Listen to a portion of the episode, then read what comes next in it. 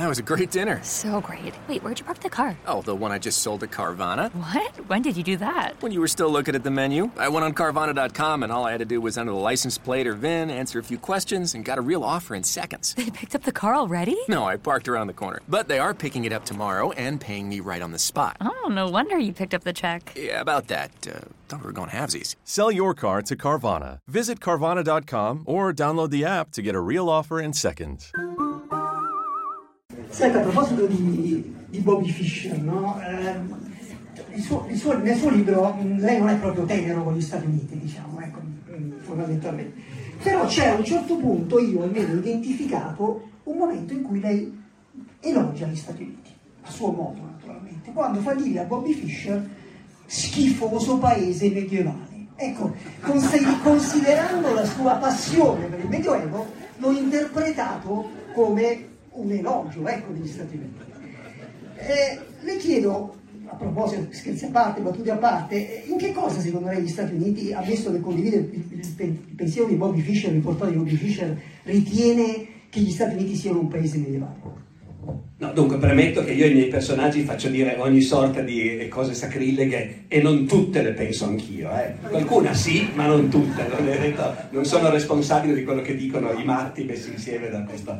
Dopodiché gli Stati Uniti sono un paese mm, infinitamente complicato, contraddittorio, dove c'è dentro assolutamente di tutto, quindi non è nemmeno possibile dare un giudizio sugli Stati Uniti.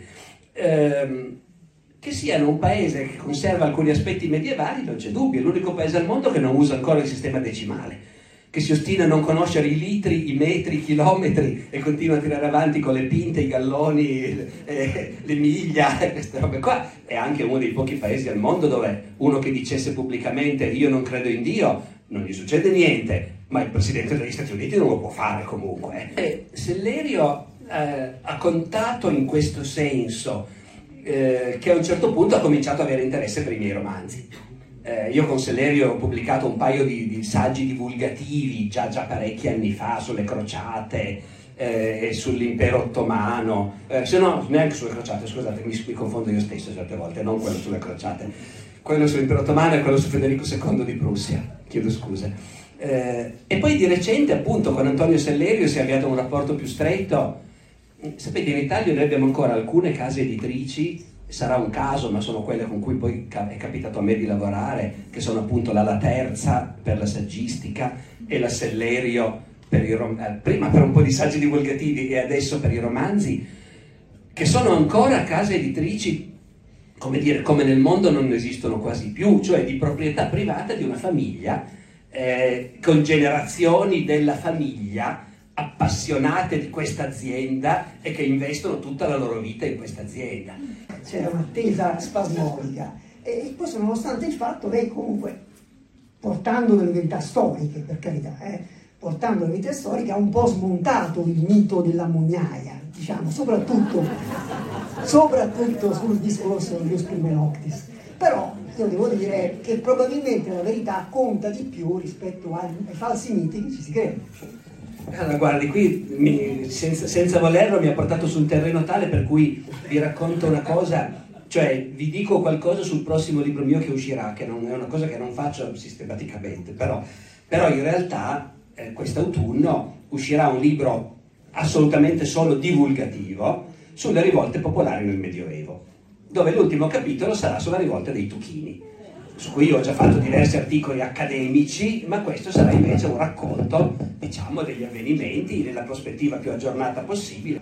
E naturalmente partirò anche dal fatto che la rivolta dei Tuchini ha lasciato una tale impronta che appunto non soltanto nel carnevale di Ivrea, ma nei siti di tutti i comuni del Canavese si parla della rivolta dei Tuchini. Eh, ci, sono- ci sarebbe da fare una. Io ho resistito alla tentazione, ma ci sarebbe da fare un'antologia eh, di questi passi meravigliosi nei siti dei comuni del Canavese dove si parla della forte e fiera razza canavesana, intollerante di soprusi. Eh, Potrebbe eh, fare, eh, no, può fare chiunque di noi andando a vedere.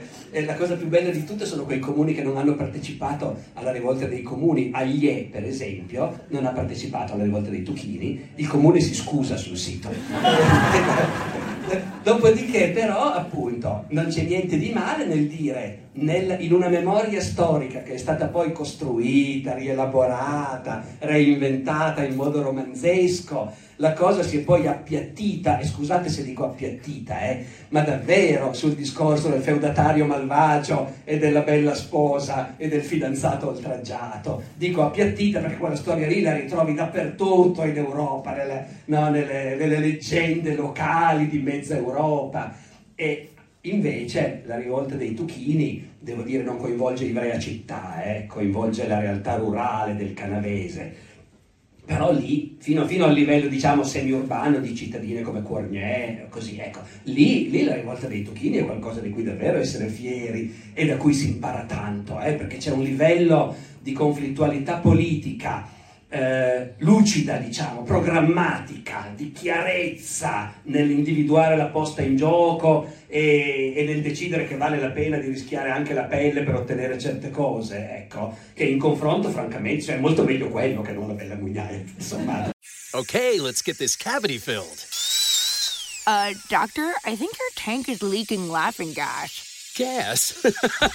Did you hear you can save on gas at BJ's Wholesale Club? Wait, you can save on gas at BJ's? yeah, members save on everyday low gas prices. You gotta be kidding me. nope, these savings are no joke. BJ's, absurdly simple savings. Shop today. Not a member? Go to bjs.com slash simple savings. With Lucky Land slots, you can get lucky just about anywhere. Dearly beloved, we are gathered here today to... Has anyone seen the bride and groom?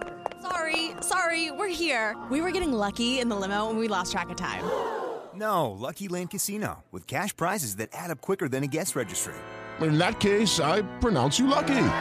Play for free at LuckyLandSlots.com. Daily bonuses are waiting. No purchase necessary. Void where prohibited by law. 18 plus. Terms and conditions apply. See website for details.